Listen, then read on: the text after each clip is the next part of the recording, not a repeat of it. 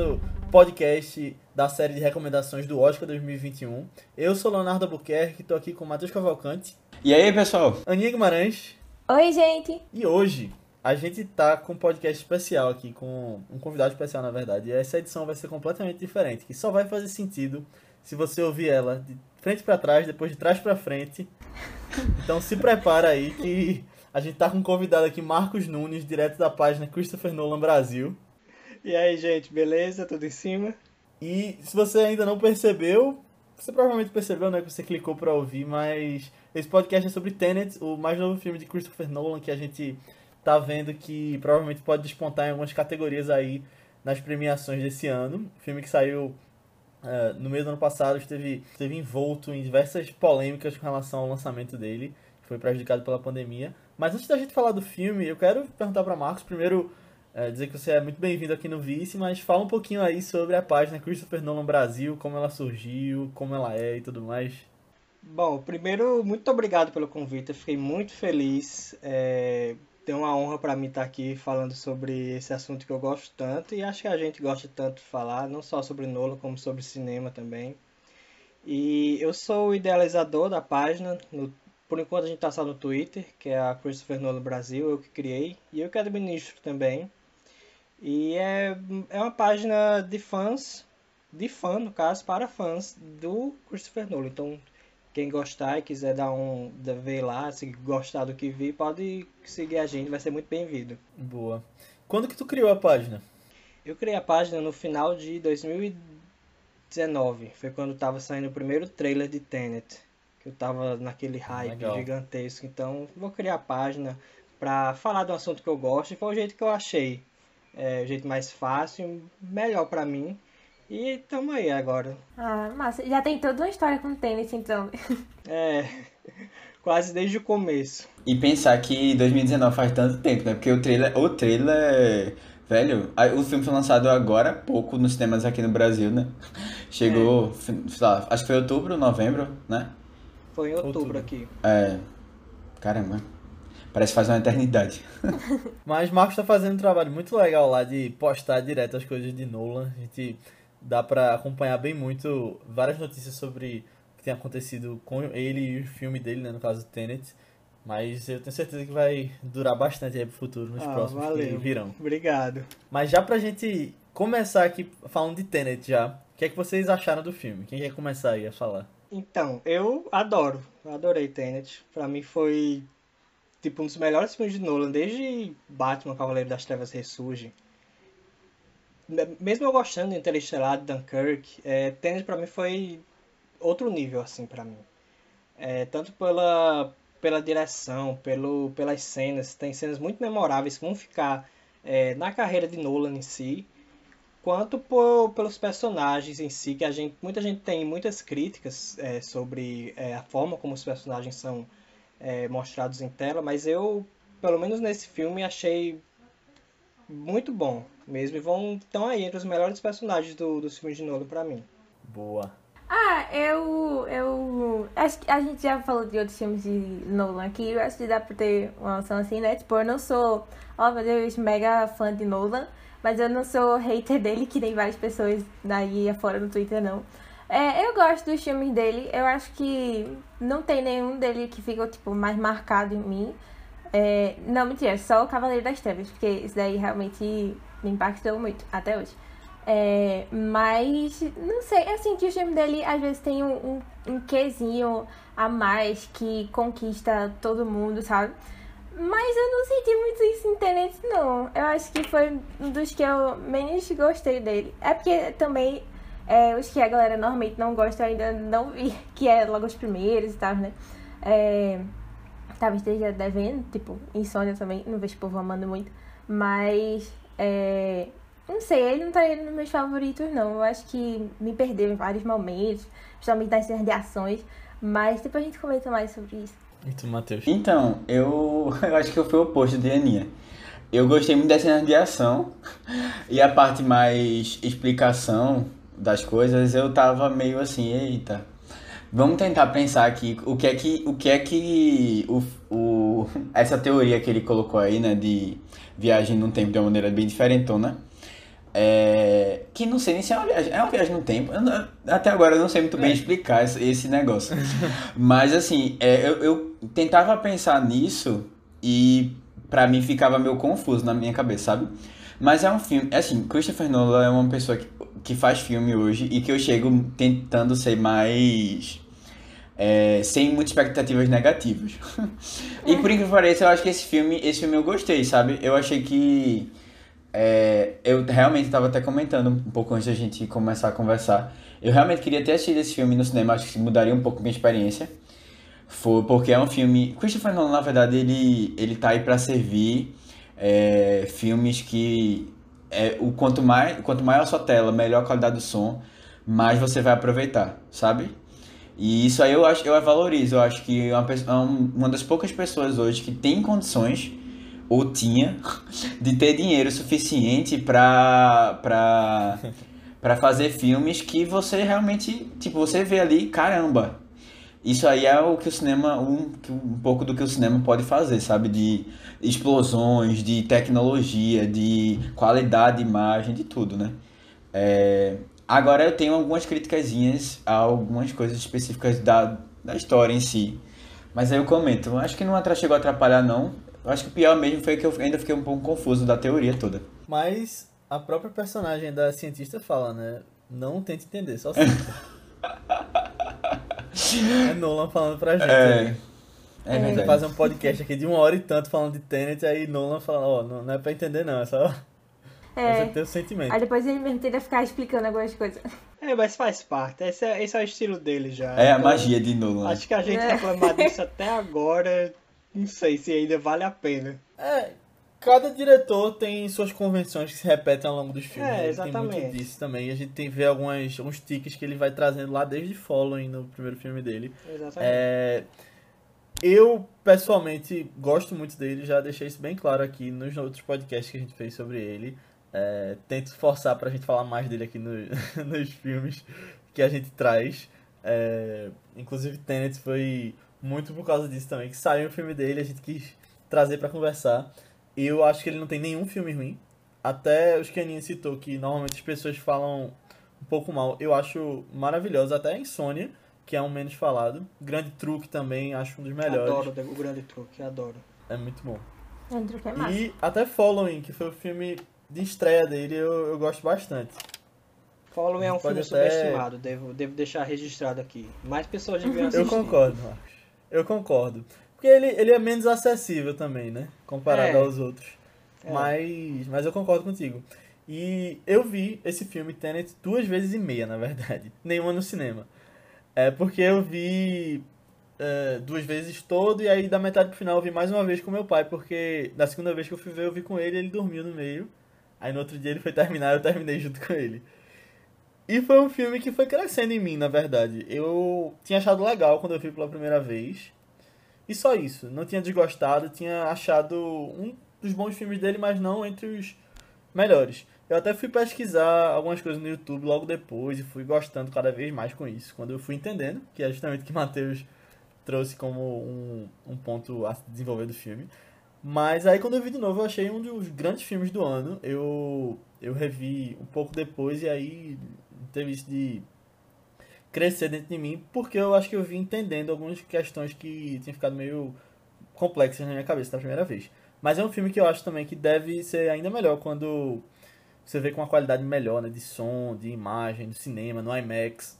E e eu não vi no cinema, mas assim como o Dunkirk, que a gente tinha comentado que é uma experiência é, grande também, eu acho que ele teria sido muito é, melhorado com essa questão do cinema. E aí Marcos está aqui para trazer essa, essa experiência dele também. Uhum. Mas eu acho assim que esse filme foi o James Bond que queriam que Nolan fizesse. Né? É. Né? Ele trouxe várias convenções ali que estão nos filmes de 007, são filmes de espionagem. E aí ele mostrou que ele consegue fazer. Consegue. Pode dar o James Bond para ele que ele vai dar conta. É. Uhum. E talvez venha aí o James Bond. A gente Torcemos. Tem algumas coisas que aconteceram que pode, podem fazer isso estar mais próximo. Eu, eu, eu, eu acho que talvez poderia ser um Missão Impossível. que é que tu acha? É, é, se, se Nolan não se levasse tanto a sério, eu acho que ele poderia fazer um grande Missão Impossível também.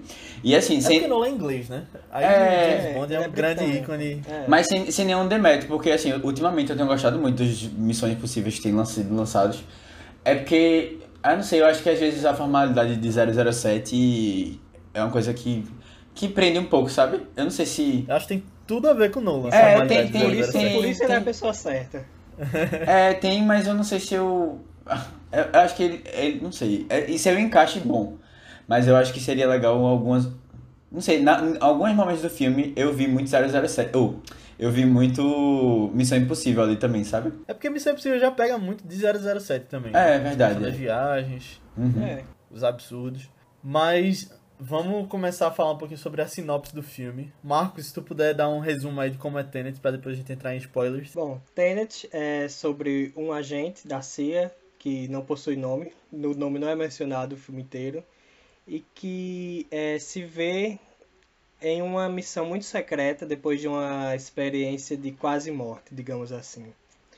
Ele se vê num mundo totalmente novo de é, alguns, alguns acontecimentos vindo de outras pessoas ditas como terroristas e que fazem ele é, entrar nesse mundo da espionagem para tentar evitar a Terceira Guerra Mundial e o fim do mundo. E Tenet está disponível nas plataformas de aluguel digital, então se você tiver Now, iTunes, algum desses, você pode alugar o filme e assistir, porque a partir de agora a gente vai entrar em spoilers. Então se você não quer saber nada da trama, do final do filme, você pare de ouvir aqui, vá ver o filme e volte, ou então fique por sua conta e risco e ouça a gente falando quem morre no final do filme. ou ouça a gente falando dos detalhes da trama. Bom, é, com relação, por exemplo, quando eu fui assistir pela primeira vez no cinema, é, eu lembro de ter gostado muito, mas eu acabei achando meio estranho. É, porque eu com certeza não consegui entender muitas das coisas que estavam acontecendo. E eu até coloco é, a culpa nisso porque Tenet tem um- uma, é, toda uma mecânica nova, não é só a viagem no tempo que a gente já viu mil vezes no cinema. É, é uma técnica nova que possui as próprias regras que a gente não, não tinha visto ainda. Então é, é, é difícil a gente acompanhar da primeira vez que a gente assiste. Tanto que eu, é, eu tive que baixar o roteiro do filme, ler o roteiro inteiro, para Que segunda massa. vez poder é, ter outra visão do que estava acontecendo. Então, é, a experiência do cinema também foi muito é, marcante para mim por causa da, do- de todo aquele espetáculo que eu estava vendo, que não, não tem como é, replicar em casa, não importa como seja, não, não se compara. E é fundamental para você, é, pelo menos, é, se investir mais nesse mundo e procurar pesquisar mais e até assistir uma segunda vez. Eu acho que talvez o, as pessoas, é, o público geral, digamos assim, que, assi que vai assistir em casa, vai ver, não vai, sabe? E não vai procurar é, entender o que não entendeu, não vai procurar assistir de novo. Então, é, Nolan bate tanto nessa tecla de ter a experiência, a experiência do cinema por isso. Porque isso instiga muito as pessoas a, a procurarem mais e quem sabe assistirem de novo. Ô Marcos, mas deixa eu te fazer uma pergunta, já que tu entrou nesse tema. É, nenhum de nós três voltou ao cinema ainda depois da pandemia. E eu soube que os cinemas estavam adaptados à questão do- da pandemia, né? Tudo isso. Como é que foi essa experiência indo no cinema de volta depois desse tempo todo? Bom, é, eu acho, eu, eu digo que eu sofri mais antes de ir, com a antecipação de, de ter que ir pro cinema, do que com, com o, o cinema em si, do que quando eu cheguei lá. Porque, primeiro que tinha sempre, é claro, todos aqueles cuidados, tinha que medir a temperatura, tinha que estar de máscara, sempre essas coisas. E também porque a sessão que eu tava tava muito vazia. Eu fui na estreia e tinha, acho que, nove pessoas na sala inteira. E então tava pessoas muito longe de mim e então eu fiquei eu fiquei bem tranquilo assim para para assistir e aproveitar o que eu tava vendo. Massa. Legal. É, dá, tô falando assim, dá até vontade de. Eu não sei, né? Eu acho que tem gente que já tá tendo esses riscos. É, eu tava eu tava sofrendo muito antes de ir, muito tava muito preocupado com, com, com a ida ao cinema. Tava com muito. Porque eu, eu, moro com pessoas do grupo de risco, então tava com esse receio de, de uhum. ir expor a mim e a eles. Mas é, deu, deu tudo certo. Não, graças a Deus não deu, não deu nada errado. e ainda ganhei um grande filme de bônus. Então tá bom, o saldo tá positivo para mim. É, Mas aí, esse filme acabou sendo talvez o maior prejudicado do ano por causa da pandemia, né? É. Diversos atrasos e teve até boatos que Nolan estava pressionando o lançamento, né? Diversas coisas que começaram a ser faladas. Polêmico. E aí acabou que. É, a gente vai entrar nessas polêmicas, justamente. E aí, acabou que ele foi lançado como um teste definitivo da Warner, né? Ele fez dinheiro, mas não tanto quanto se esperava, e aí ele provou para os estúdios que não seria uma boa ideia lançar filmes nos cinemas naquele momento.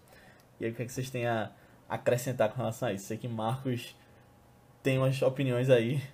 Bom, com, com relação a isso da, da pandemia, eu acho que Tenet, desde o começo, ele, ele, é, ele começou errado na, nas, na, na visão do, das pessoas. Porque desde muito tempo antes, alguns meses antes, ele já estava com essa história de estrear, de ser o filme que vai reabrir o cinema. É, e isso deu, deu muito deu muito o que falar para as pessoas que já tinham o que falar mal dele e, do, e do filme. Deu mais. Eu acho que meio que, meio que deu a, a, a assunto para os haters, digamos assim. Justo. Mas, a, a, olhando agora em retrospecto, a gente pensa que, sabe, será que foi assim mesmo que aconteceu? Será que Nolan tava com. É, tava querendo ser o salvador do cinema? Ele tava querendo é, reabrir os cinemas para lançar o filme dele, porque é, sabe lá por quê? A gente é, acho que a gente tem é importante a gente fazer um, um, um exercício mental de não só ler a manchete e é, tirar essas conclusões, sabe? Porque desde, desde o começo da pandemia, Nolan se mostrou muito é, vocal em, em apoiar os cinemas. É, tanto que logo no começo da pandemia, em março, quando é, os cinemas fecham, ele publica um artigo de opinião no Washington Post, se não me engano, pedindo ajuda é, do governo para apoiar os cinemas, dos estúdios e das pessoas também, que quando é, for seguro os cinemas reabrir, reabrirem, que elas voltem.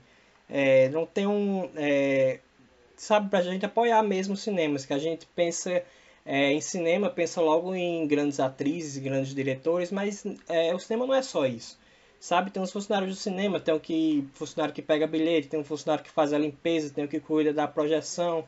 É, a gente a gente meio que esquece dessas pessoas que a gente fala que ah, os cinemas deveriam permanecer fechados até o fim da pandemia.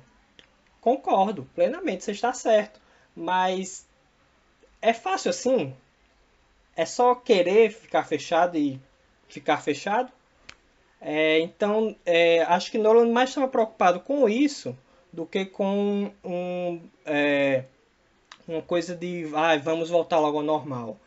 E eu acho que algumas pessoas meio que é, entenderam errado a, a intenção dele. Que é, os cinemas ficaram tanto tempo fechados, tipo, foram as primeiras coisas a serem fechadas na, na pandemia e provavelmente as outras a reabrirem. Então ele tava não tenha, não estava tendo muito apoio do governo. Então ele estava pelo menos tentando dar alguma coisa para os exibidores passarem, para ter alguma, alguma, alguma renda, porque de nenhum lado estava vindo esse apoio. E eu lembro que ele foi até no Congresso americano, né, para é. pedir um auxílio emergencial para os cinemas e tudo mais. Exatamente. Fazer essa essa mediação. Aí talvez por causa disso a imprensa começou a gerar uma é, um burburinho que ah, Christopher Nolan quer salvar o cinema. Tenet quer, vai ser o, o filme salvador dos cinemas. E acabou botando um peso em cima do filme que ele não precisava e nunca se, se propôs a ser isso.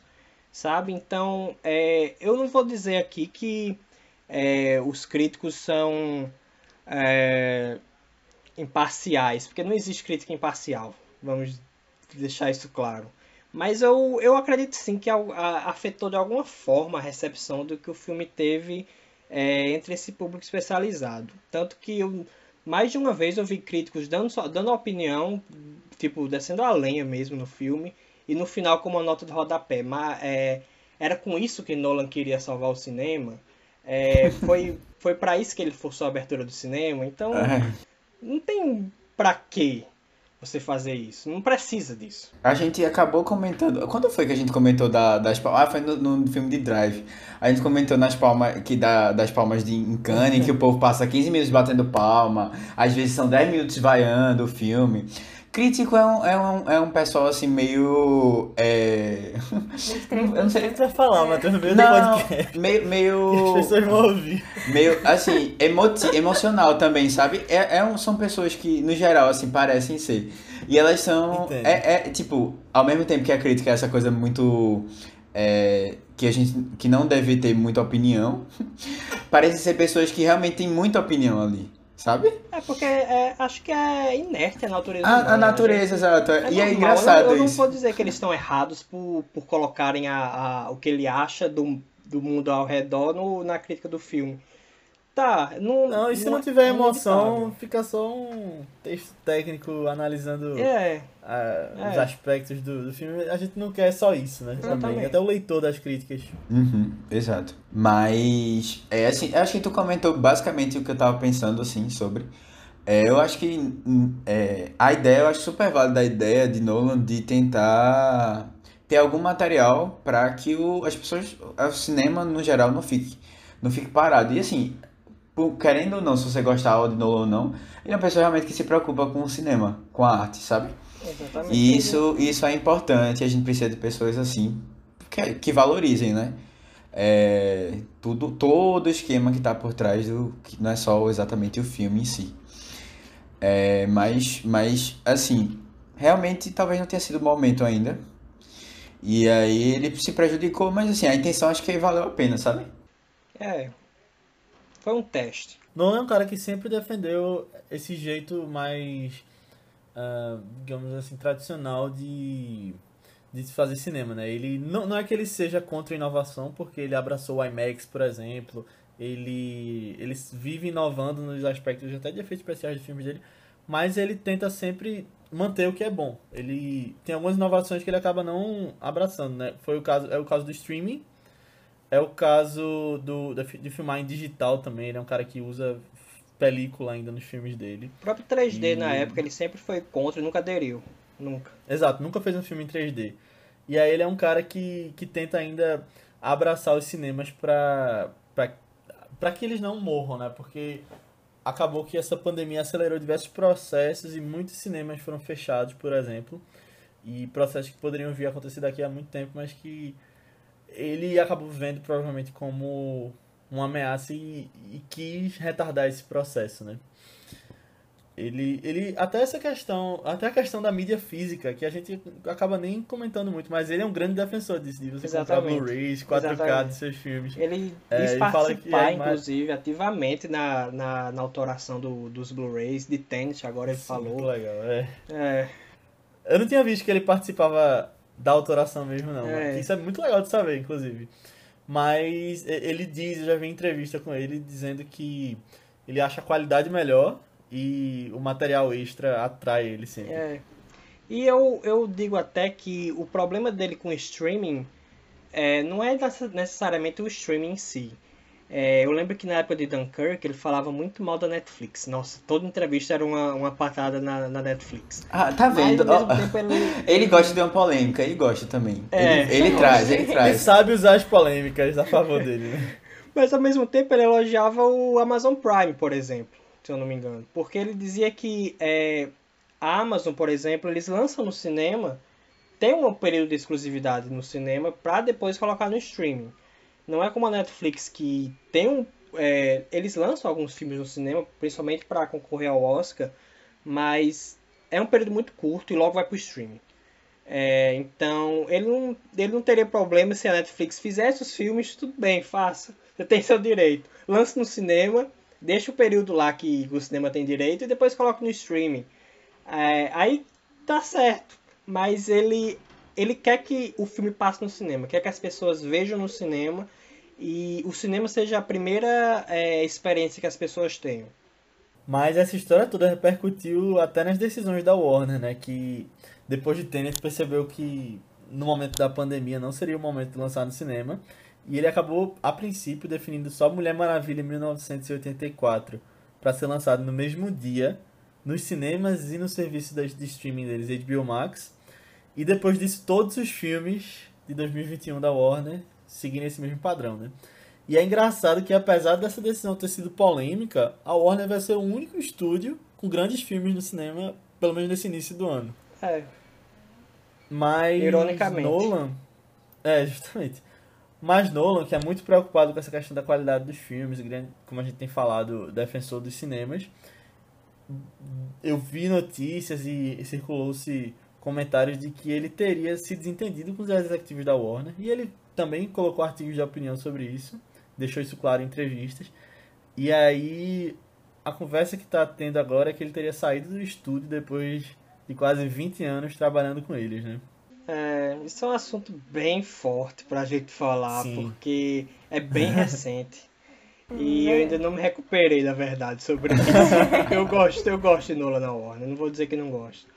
Mas tem, tem sempre toda essa polêmica e, de novo, é, teve uma comoção gigante das pessoas, tipo, como se é, foram justamente atacar ele. É, Nolan falou muita coisa quando anunciaram essa, esse, essa estratégia. Ele falou sim, mas eu acho que ele foi até bem educado na- nas declarações dele. Gente como o Denis Villeneuve de Duna falou muito pior do que ele. Falou de uma forma muito mais agressiva. É, e já tinha é, informações que outras, outras pessoas que estavam envolvidas em outros filmes da Warner, como James Gunn, sei lá, Denzel Washington, que tinham filmes para lançarem, também estavam bem satisfeitos. Então, não- sinceramente, não entendi porque que as pessoas é, focaram tanto nele que é como se ele fosse o único incomodado. Tá, todos os outros aceitaram de boa e só ele tá, tá revoltado. Não é bem assim também, né? Mas agora ele tá aberto para outros projetos e novos estúdios, né? Quem sabe ele não faz realmente um 007, como todo mundo quer que ele faça. É, acho que a hora é agora. Tipo, se não for agora, talvez Ou não vai ou mais. vai. É verdade. É, quem sabe ele não vai trazer a repaginada que o 007 tá querendo, né? Tá pedindo. o 007 foi bem repaginado de- nos últimos anos. Não, mas estavam 2006. pensando no novo 007, com a outra... Não sei se Não pegada. já, já vai ser Nolan aí. É, mas se fazer. forem fazer um reboot, digamos assim, se for mesmo o último filme do, do Craig no papel, então acho que a hora é agora mesmo. Tentar É. uma coisa diferente mesmo. Eu não sei, é. Assim, eu não sei se ele vai. Se ele vai. Como a gente tinha comentado, né? O filme é muito 007. É, Eu não sei se é, vai a- ser. é a tentativa dele de fazer um 007 não oficial. Na verdade, sabe o que eu acho de verdade sobre essa questão de Nolan com 007? Eu achava que ele queria fazer, mas eu não sei se ele quer. É, Porque Eu acho ele que ele mesmo já... disse que. eu acho que ele É. já teve chance de fazer. Já, já, já, Já, chamaram ele, né? Eu também acho. E eu acho que se ele quisesse mesmo, ele já podia ter feito. Ali, É, no- mas no talvez- grande Eu momento tenho, da carreira eu dele. tenho a impressão anos que ele não quer pegar o bonde andando, digamos assim. Ele quer fazer uma coisa que O seja bonde. dele mesmo. É, o bonde. Ele quer fazer uma coisa que seja dele mesmo desde o começo. Quer pegar o bonde parado e ele fazer andar, né? Botar os amigos dele no filme. Michael Caine, Tom Hardy, que a pessoa, a galera Tom fala Hardy. Pois é. Mas ele mesmo já falou em entrevistas é, o seguinte, que em mais de uma, na verdade, quando o jornalista perguntava pra ele se ele queria fazer um 007, ele falava, ah, eles estão bem lá sem mim, né? Parece É. que eles estão bem lá sem mim. Aí, eu não sei, não sei se é esse, esse apego também ao Warner, né? Que ele poderia ter É, agora, contratos, já agora promessas ali dentro, mas agora já novas portas abertas, quem sabe ele tenta É. outras coisas, né? Apesar de que o próprio 007 se inspira em, gran... em vários filmes da carreira dele, né? É, Skyfall e. Spectre pegaram muito É da, porque o Sam Mendes da, também. da onda Batman dele. O Sam Mendes também é um grande admirador de Nolan, na verdade. Ma- Mais de uma vez Admirador é uma palavra educada. É. Mas ainda em relação a essa história da essa treta da HBO Max, acho interessante agora que é, a Warner disse que fez isso porque Tenet flopou, mas ao mesmo tempo Nolan disse que é, ele não teve poder nenhum na, na hora de, de escolher a data de Tenet. Então pode ser que aquela coisa de ninguém, ninguém quer mais esse filho pra cuidar, né? Todo mundo tá lavando suas mãos, mas a gente não sabe se cada um tá dizendo uma coisa. Nolan já disse que é, não, não é ele que decide a, da, a data que vai lançar um filme. Tipo, olha o que eles fizeram agora com HBO Max. Eles mudaram a, o tudo sem, sem nem consultar as pessoas. É, é isso que ele, aparentemente é isso que eles fazem. Eles tratam uni, unilateralmente das coisas. É, então não, não sou eu que vou dizer que, que não lance nessa data, a para depois. Então é, acho que essa é um assunto que vai dar muito o que falar ainda daqui para frente. Novas visões vão aparecer sobre essa história. É, assim, é, é, inter, é interessante porque Nolan sempre teve muita liberdade na Warner, né, para fazer o que ele quisesse, até porque ele é um diretor que sempre trouxe retorno financeiro para os filmes, né? É, os filmes dele são filmes grandes, que são extremamente caros, mas também são é, se dão bem na bilheteria, né? E eu acho que acho que a maior preocupação, pelo menos que eu, que eu senti assim, foi em relação a ah, ele vai ter uma liberdade tão grande em outros estúdios, como é que vai ser, que a Warner dava, né? Eu acho que talvez seja o mais, mais assim, um ponto principal pra gente prestar atenção. É. É um incompreendido esse Nolan. Coitado. Mas, Mas eu, eu acho que eles tenta sair da ordem, isso aí não vai ser problema. Eu também acho que não. vai estar tá que... atrás, né?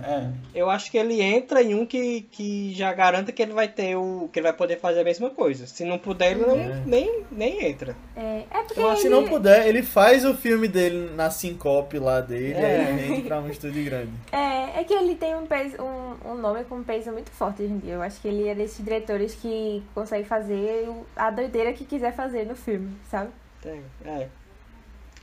E tem muitos fãs também que vão pagar pra ver esse filme. Tem, é, ele é a principal estrela dos filmes dele. Você pode ver os posters, tem o um nome dele estampado.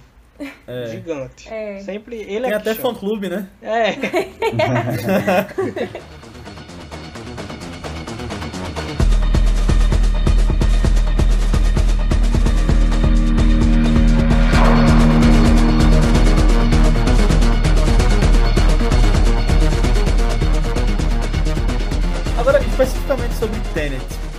A gente já falou de alguns transações pouco complicada. É engraçado, o que vocês acham disso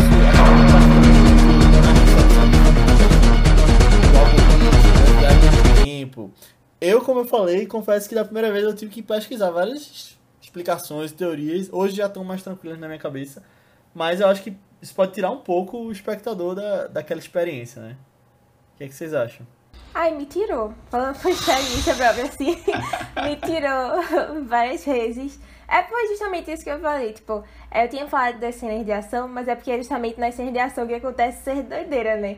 Cara, foi, foi, foi interessante esse assistir Tenet, porque às vezes eles explicavam antes, por mais que eles explicassem o que é que estava acontecendo, o que é que ia acontecer, quando acontecia eu não entendia o que é estava acontecendo.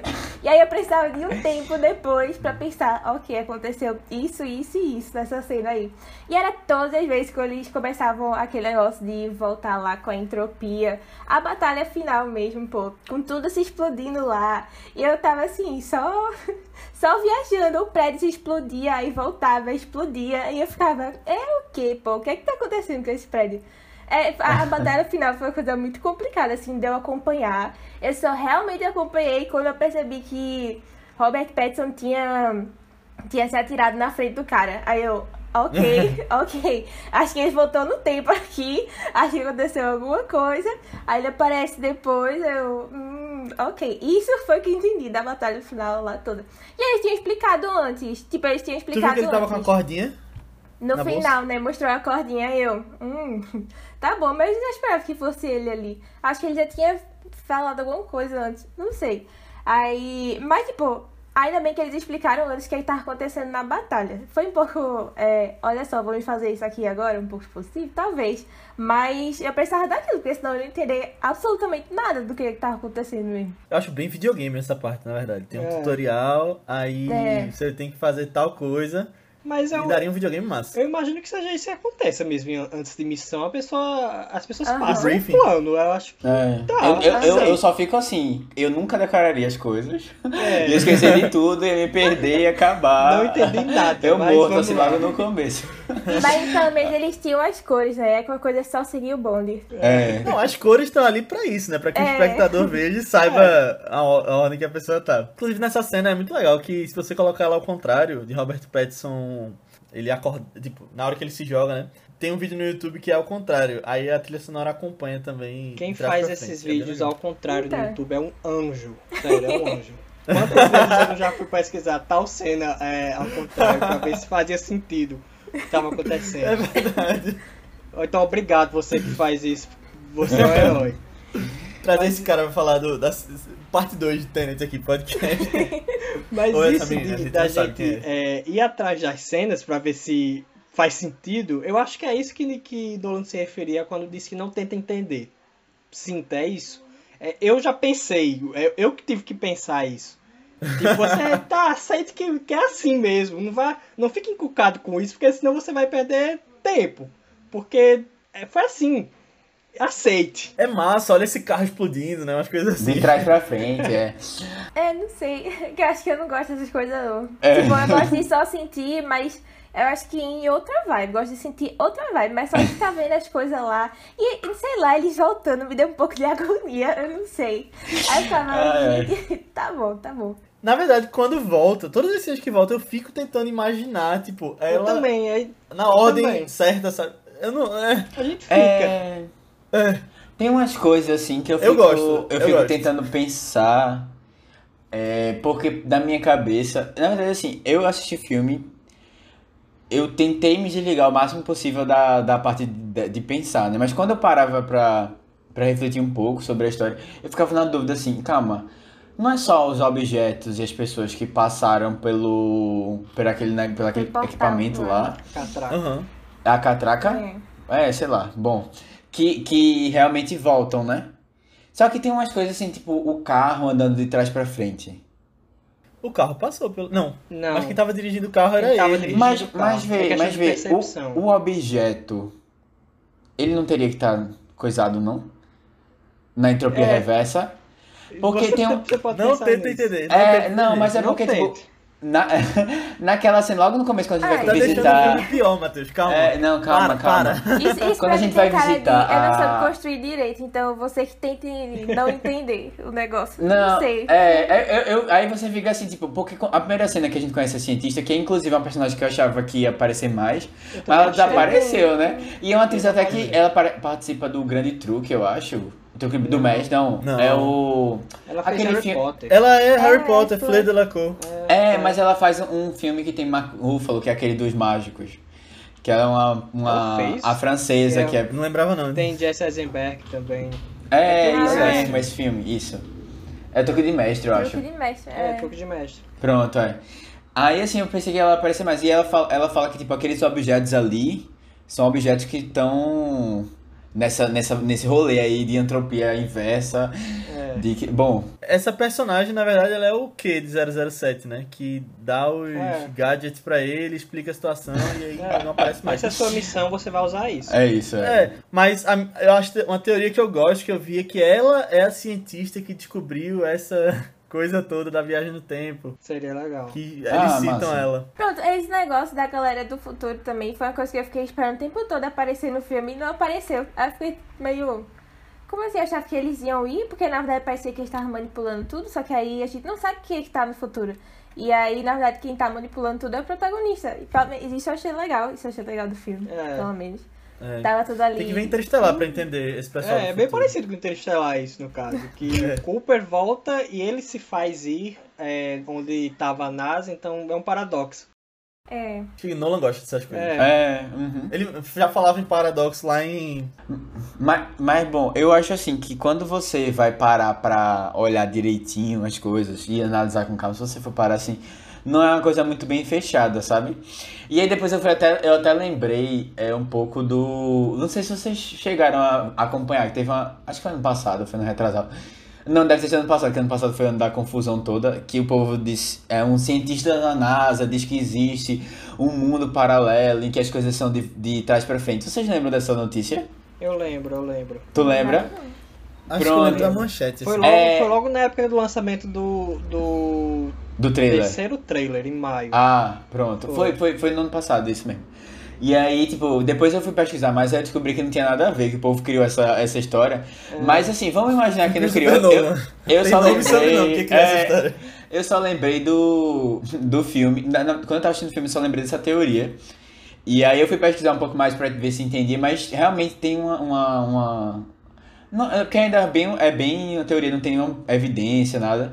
Mas que talvez faça parte é, daquelas, daquelas teorias todas que, que envolvem um universo assim que a gente nunca vai entender muito bem, assim, pelo menos não a curto prazo. Mas que realmente poderia existir um universo em que as coisas são de trás pra frente. Porque aí tem aquela coisa da simetria, né? Do PIN, do. Se vocês vão lembrar de química, que tinha um.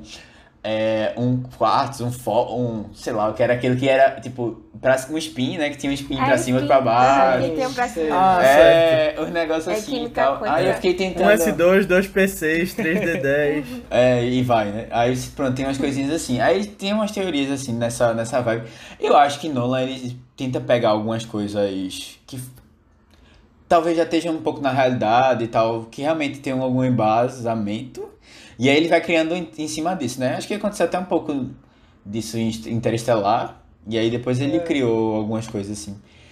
Mas... Interestelar tem muito disso porque ele tem um físico junto com ele, né? É, não, Então, inclusive, eles ele- ele escolheu as mesmas pessoas pra estar ajudando nesse filme. Tem umas coisas assim. Agora, quando eu olhava pra parte é, mais. assim, tentando entender mesmo o que, é que tava acontecendo no filme, e eu não conseguia, aí eu vou olhar pra parte visual. Que era o que tava me atraindo mais. Aí eu ficava assim, caramba, que legal como ele tá fazendo. é, algumas, algumas coisas específicas na cena estão de trás pra frente e outras estão tão indo normal, sabe? E eu achei muito legal como eles conseguiram fazer isso. Não sei como é que foi.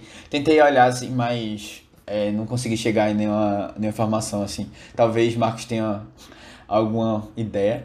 Mas É eu achei curioso. muito massa Mas- como eles fizeram.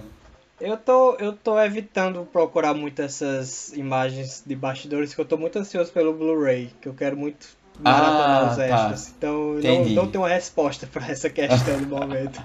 Mas eu achei massa. E tipo, se você observar, é, até o, o som é, do, da, de todos os efeitos sonoros do filme, eles estão de trás pra frente, né? Tipo, a bomba. Aí eu achei legal que, tipo, você primeiro tem o, o som do. que é tipo da expansão, né? Do ar, e É. depois você vê o som da bomba. O som da bomba. Achei legal essa. Achei massa, essa parte. Eu assim. vi algumas imagens bem legais na internet mostrando como algumas cenas foram feitas, né? Por exemplo, tem aquela cena que Kenneth Branagh atira em Elizabeth Debicki e você vê ele falando de trás pra frente com ela, na parte que a primeira parte que mostra o protagonista entrando na na máquina. E ali eu vi que o roteiro tava todo escrito ao contrário e na parede pra, pra Kenneth Branagh ler, ao contrário, que nem eles faziam em Twin Peaks, que quando nas cenas do sonho era de trás pra frente.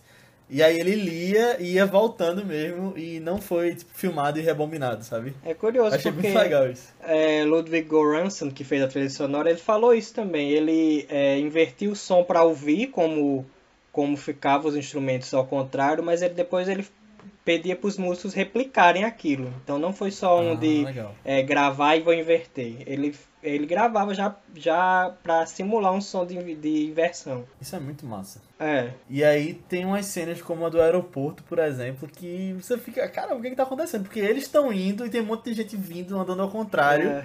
e tem um avião passando, queimando. É curioso. Eu, mas eu acho que teve um treinamento muito forte de dublês assim, para é, aprenderem a andar para trás e correr para trás pra- e para ficar natural quando inverter o, o vídeo.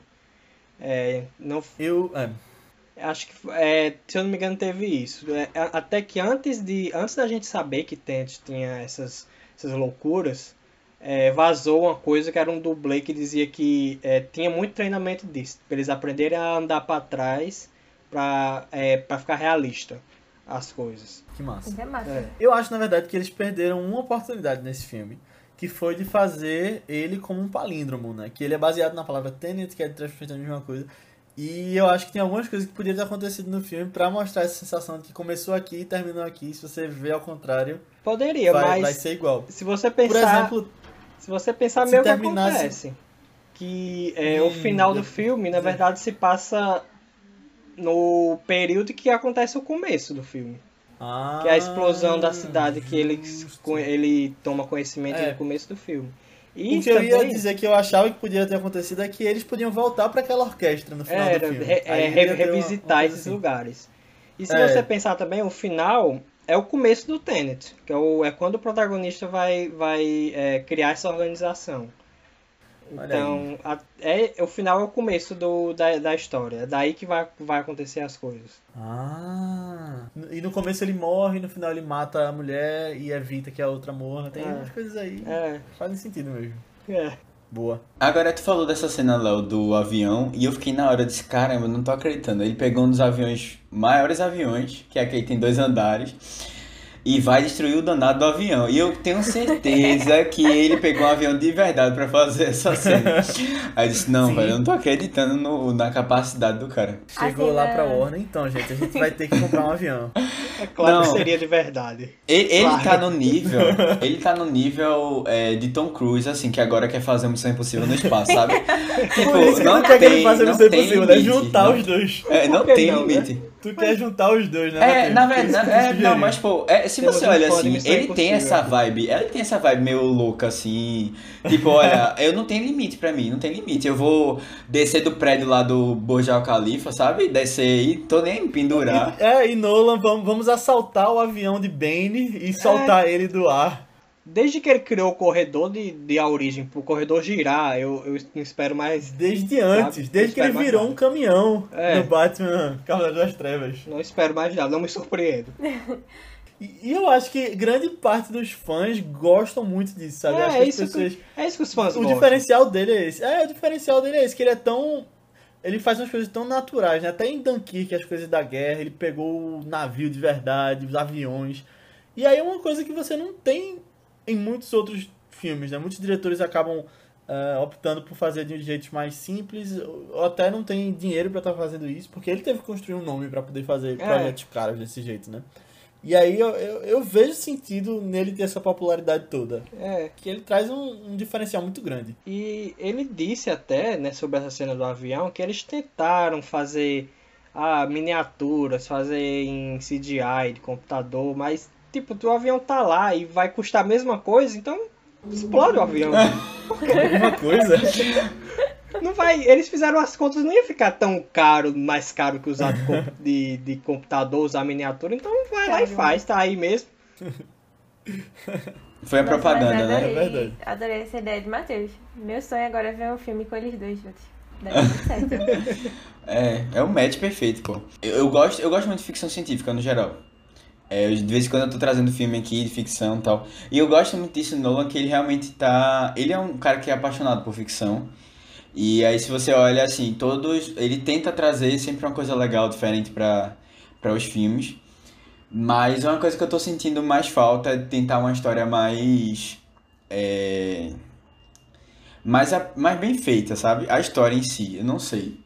Eu, eu, eu gosto, eu, na primeira vez que eu assisti Interestelar, eu fiquei muito impactado, assim, foi um filme que me marcou muito. Mas eu fui reassistindo e eu fui pegando algumas coisas na história que não foram entrando. E nesse filme aqui teve algumas coisas que eu fiquei, pô, velho, será que precisava disso? Uma das coisas é se você pega o personagem principal, o protagonista da história, do nada ele começa a se sentir muito próximo da Cat. Cat. E do nada ele começa Que eu chamo do nome da atriz. É, do nada ele começa a se sentir muito, muito próximo de Cat. E não, eu vou fazer tudo pra salvar a mulher e a criança. Ele repete isso várias vezes e, tipo, do nada isso. E é o cara que Eu parece. concordo contigo. E o cara que parece. e- Não, ele vem assim. Ele parece uma pessoa super.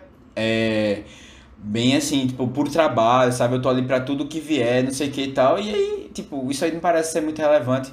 Porque ele tem agora uma mulher que ele conheceu há, sei lá, pouquíssimo tempo e uma criança. Uhum. Pra É, salvar. eu, eu, eu concordo que o relacionamento dos dois foi do nada cre- cresceu do nada, e ele estava se portando muito com ela. Mas eu acho que isso tem muito também de uma pegada das convenções que ele traz de 007 até. Então, velho. É, Da é- Bond Girl e tal. Eles só não transam porque não tem sexo no filme É. de Nolan, né? Não? Mas. Nunca tinha pensado nisso. Não. É, ele, ele não coloca muito, não. O máximo que eu me lembro é de Christian Bale, é o Bruce Wayne dormindo com a Marion Cotillard na, No Batman. na casa, no Batman, quando tá chovendo. Aí, mas não, não mostra nada. É, e tem também que Nolan faz tempo que não faz um filme pra maiores, né? Ele só faz PG-13. Justo. Desde Insônia ele faz um, fez um filme é, para maiores. Então a gente, sei lá. Verdade. Mas eu vou concordar com isso. Não vou. não, não não, vou não, não acho que seja ruim. Eu não acho que seja ruim, não. É só um detalhe. Não, não, acho so- não sobre isso, sobre o, bom. é, o fato da história. É, eu vou, Ah, vou sim. ter que concordar. É, parece que ele cria o conceito da, do, do tempo, da viagem no tempo, e depois ele vai pensar na história e acaba É. é, ficando a história como para servir é, aquele conceito que ele criou. Eu vou até eu vou concordar com isso, que pra mim é um dos pontos fracos do filme é a história do vilão. Da eu não gosto de nada daquele vilão, desde as falas dele, a atuação dele, Eu t- eu não, também, não faz, velho. não gosto Não curti muito, não. E é um ator Ele é legal. um pô. urso inimigo de filme de ação, só. Genérico. É, exato, um vilão. E um vilão assim, eu quero acabar com o mundo, porque se eu não posso ter o mundo, as pessoas não vão poder ter o mundo também não. Aí eu fico pensando assim, calma, calma, calma, É o calma. tipo vilão de James Bond, na verdade. É, que fa- exato, é, aham. é isso. Até a Não, conversa assim- dele com o protagonista no final é a conversa de vilão de James Bond, que vai explicar o plano, por que ele tá fazendo isso. É... É, é, Tem é, até um veículo estranho, característico do filme, que é aquele barquinho que eles andam. É, é é uma coisa que não é, não é ele que criou isso, mas eu acho que a gente já tá num ponto que existem Já dá tão passar, né, disso. No cinema, a gente viu ano passado, foi ano passado, é, não, 2019, o Coringa, é, teve Thanos nos Vingadores agora, o vilão do Pantera Negra. São vilões que é, eles, a gente sabe que eles estão fazendo maldade, mas a gente meio que entende por que, que ele tá fazendo aquilo. Eu acho que é isso que Na faz um bom é. vilão. O próprio Nolan já construiu vilões muito melhores, né? É, os três do Batman tem É, vilões excelentes. Exatamente. O a Mal em A Origem também Gosto. tá gosto. atrelada à história do filme todo. É. O problema maior disso é que realmente era a motivação do personagem, sabe? E que pra mim não fazia sentido. Porque, tipo, se fosse uma coisa, um detalhe na história, tava tranquilo. Mas era a motivação dele, acabou sendo. Eu fiquei meio, pô, calma, vamos com calma aí, que a gente, vocês nem, nem, nem se conheceram ainda direito. Mas tem uma fala muito engraçada, voltando àquela conversa sobre a Kat, né? É, tem uma cena que ela tá dentro do container, é, com a barriga ferida ainda. E aí Neil, que é Robert Pattinson, diz que o, mundo todo vai acabar se eles não fizerem algo, se não concluírem a missão. Aí ela. Inclusive meu filho. É, não, velho, nessa hora eu disse não. Não, Prioridades.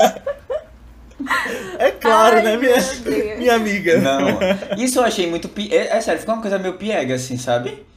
Ai, Não. É, é, por isso que, é por isso que eu disse que esse é um dos filmes de Nolan que eu menos gostei. Porque, assim, eu, eu admito muito que Nolan faz cada filmaço, cada filmaço. E tem os roteiros que são tão bem elaborados. Até hoje eu, eu admiro muito a Amnésia, principalmente, que era um negócio tão louco assim, só que tinha uma história que funcionava tão bem. E eu amo a história da Amnésia. E aí depois ele vem com um roteiro desse, uma história dessa, eu digo... Ai, cara, eu acho que teu nível é, é melhor do que esse, né? Podia Você já fez melhor. Mas em questão de roteiro, em questão de roteiro, eu acho que uma coisa que acabou prejudicando os filmes dele, que assim, não tem que ser pra sempre, mas é porque o irmão dele trabalhava muito junto com ele, né, Jonathan Nolan. Uhum. E aí Jonathan foi fazer outros projetos, como Westworld, que também pra mim é uma das obras-primas hoje, uma das melhores séries na televisão. E aí deixou ele fazendo os filmes dele. E eu acho que, assim, é como eu falei, não precisa ser pra sempre, mas a gente consegue perceber a diferença de quando tinha Jonathan e quando não tem mais. Eu Quando acho que, que. saiu? Só de curiosidade, assim. Acho que foi Inter- Interestelar. É, Interestelar é Foi, dele, é. foi o primeiro É sem, coisa sem Jonathan. ah. É. É. Mas É. Eu, eu tenho uma, uma- eu tenho ressalvas sobre isso, porque Diz. não é, uma- não é uma regra. Porque Jonathan estava em Interestelar, que muita gente critica, e não É estava em A verdade. Origem, que pra mim é irretocável. Ah, ele não tava origem. na origem, né? Justo. É, Boa. e Interestelar, por exemplo, muita gente não gosta. Eu gosto, não vou dizer que é o melhor dele, mas eu gosto. Mas tem coisas muito bregas ali. Que não é possível que alguém é, achou que isso seria uma coisa natural de se falar, de se, de se fazer. É o Mesmo cientista gostando, da NASA explicando pro outro como é que é, funciona. É, então, velho, eu acho, eu acho que tem uma pegada, tem umas coisas ali que são muito a cara de Christopher Nolan. Sabe? Que é o jeito dele, do estilo dele. Aí eu não sei se ele colocou algumas coisas ali para encaixar, não sei. Mas, mas eu concordo contigo de que eu acho que a gente tem que ter cuidado porque a gente a realmente não tem muita noção do que é que quem é que tá realmente por dentro de que na história. Apesar de que eu acho, de que eu acho o Jonathan, tipo, velho, a primeira temporada de Westworld para mim, poucas coisas na TV assim recente chegaram perto, sabe? Realmente é um negócio muito absurdo. Sim, completamente. Agora, Léo, isso. Agora, Léo, tu, tu, falou, tu falou dessa, dessa parte. Teve uma outra que talvez seja até pior. Que foi quando ela fala assim: Não, mas é, talvez o meu filho morra. Mas eu não quero que ele morra, é, tipo, mal, assim, por ter visto uma cena uma, em desgosto, sabe? Por ter visto uma cena os ruim. Os momentos da, dele é, sejam tão assim. Os últimos Aí eu fiquei, tipo, pela fé, mulher. não dá não, não dá não, não dá não. E olha que eu adoro essa atriz. Mas eu acho que também, eu gosto muito dela. Só, já que tu falou que adora essa atriz, eu quero só comentar que ela pelo menos tá muito bem no filme, né? Tá, tá. Todos é... estão. Menos o, o todos Kenneth estão. Branagh, que eu não vou, não é. vou elogiar, mas todos estão. Eu tô. É, a Elizabeth Debicki, eu gosto muito dela e tô muito curioso pra ver ela em The Crown, porque ela vai ser a Princesa é, Diana na próxima Diana, temporada. Justo. Ela vamos, tá, ela vamos dar os créditos a Nolan. Alta. Nolan foi uma das poucas que usou a, a altura da Debicki em prol do roteiro, viu? Porque ela abriu o, a porta do carro, destravou a porta do, do carro, ela no banco de trás e ela esticou o pé até Ei, o volante já, já foi. o carro. Bom, vamos dar esses pontos a Nola. Vamos, vamos. a primeira vez que eu a vi, que eu lembre, foi na série The Night Manager. Que é até bem semelhante um pouco a personagem dela nesse filme lá, porque lá ela é esposa de um traficante de armas que acaba ficando com Tom Hiddleston também, que é o espião da história. E aí eu lembro que ela foi decolando em Hollywood e tal por exemplo, Guardiões da Galáxia 2, ela é a mulher dourada. É, e as viúvas. E é bom ver ela crescendo cada vez mais. As viúvas Qual? que ela fez com a Viola Davis, Sim, que ela tá é muito bem também. As viúvas é um filme massa. Os, três, os é. três protagonistas, na verdade, são atores que é, eles são bons, mas eles têm muito futuro pela frente. A gente não vai parar de ouvir falar desses três daqui pra frente. Isso eu posso dizer, eu acho assim. A, o próprio John David Washington agora tá com o Malcolm e Marie tá sendo muito bem falado dele, da Zendaya. Então, o Robert Pattinson agora só vai ser apenas o Batman. Então, acho que não tem pra onde ir daí, pra ser mais do que isso. E, mas sobre a Cat, é, eu vou falar, eu critiquei, falei um pouco mal dessa, toda essa história dela, é, mas eu vou, eu vou defender aqui o final dela. Que eu só vi gente criticando a atitude dela de ter matado o Sator antes da hora. Mas eu, eu não vou criticar isso, eu concordo. que a, Acho que aquele é o momento que ela é, não queria mais é, agradar ele, não queria mais ser aquela mulher que, que aceita tudo que ele faz. E ela não queria que ele morresse achando que ela ainda, ela, ainda era aquela, aquela mulher que é, se submetia a ele. Então, eu acho que é um, é um ponto de virada da, da personagem, pelo que foi sendo construído, que ela tinha, ela odiava ele, mas é, não, não, sim, não tinha, ela não tinha tido a chance de sair porque ele estava é, chantageando ela e ela foi criando coragem é, para se voltar contra ele até chegar ao ponto de, de matar ele mesmo. Então eu vou, vou defender esse momento aqui, sim. Acho, não, eu, eu acho que eu concordo contigo também. Acho que tem, tem tudo a ver. Ela, o, o, a... ela só arriscou Todo é, plano. fazer com que a bomba explodisse. Arriscou. Mas pelo menos o filho não viu nada, né, acontecendo. Então tá tudo certo. é... Nossa, eu. Não, mas eu super concordo também. Eu tenho muita coisa muito brega assim na história dela. Muito brega esse teu com o filho. Mas eu gostei, eu adorei o final. Eu gostei porque fez aquele paralelo no início, né? Tudo que ela mais queria no filme era liberdade. Ela dizia que é, a mulher, ela queria ser aquela mulher que ela viu pulando do barco no início, e aí quando opa, É. era ela. Aí eu achei tão, tão legal. Pelo menos É. ela teve um final legal. Acho que fez sentido o final dela por tudo que Não, tava com certeza. feito antes. é. Uhum. Eu gostei também. Mas falando um pouquinho sobre os outros atores também, John David Washington, eu concordo que é um ator que está se mostrando cada vez com mais alcance. Ele já tinha se mostrado muito bem no Infiltrado na Clã. Uhum. E antes mesmo na série Ballers, que ele era um personagem completamente diferente, que é a série de The Rock, que ele é jogador de futebol americano. E aqui a gente vê ele comandando um filme de ação de uma forma muito competente também. E eu tô curioso de verdade pra ver o que vem por aí no futuro na carreira dele. Já Malcolm e Marie, agora que vai sair eh, na Netflix semana que vem, acho que ele vai mostrar uma outra camada de atuação É. bem diferente. Ele é um dos grandes. Acho que tá. Pode chegar no nível do pai dele, né? Que é Denzel Washington. É. Ele tem uma presença muito forte. No Tenet, no Infiltrado na Clã, ele, ele, ele se impõe muito quando tá em tela. Você não você desvia o olhar pra ele sempre que ele tá em tela. Eu acho isso muito legal. Ele é, É. um bom ator, ele E- tem muito carisma, então tem um Isso que eu ia falar, aí. ele é muito carismático. Uhum. É. Exato. Mas Robert Pattinson, que hoje é um dos maiores astros dessa geração dele, É, o né? queridinho Quem de Hollywood. diria, quem diria? Quem diria? Edward.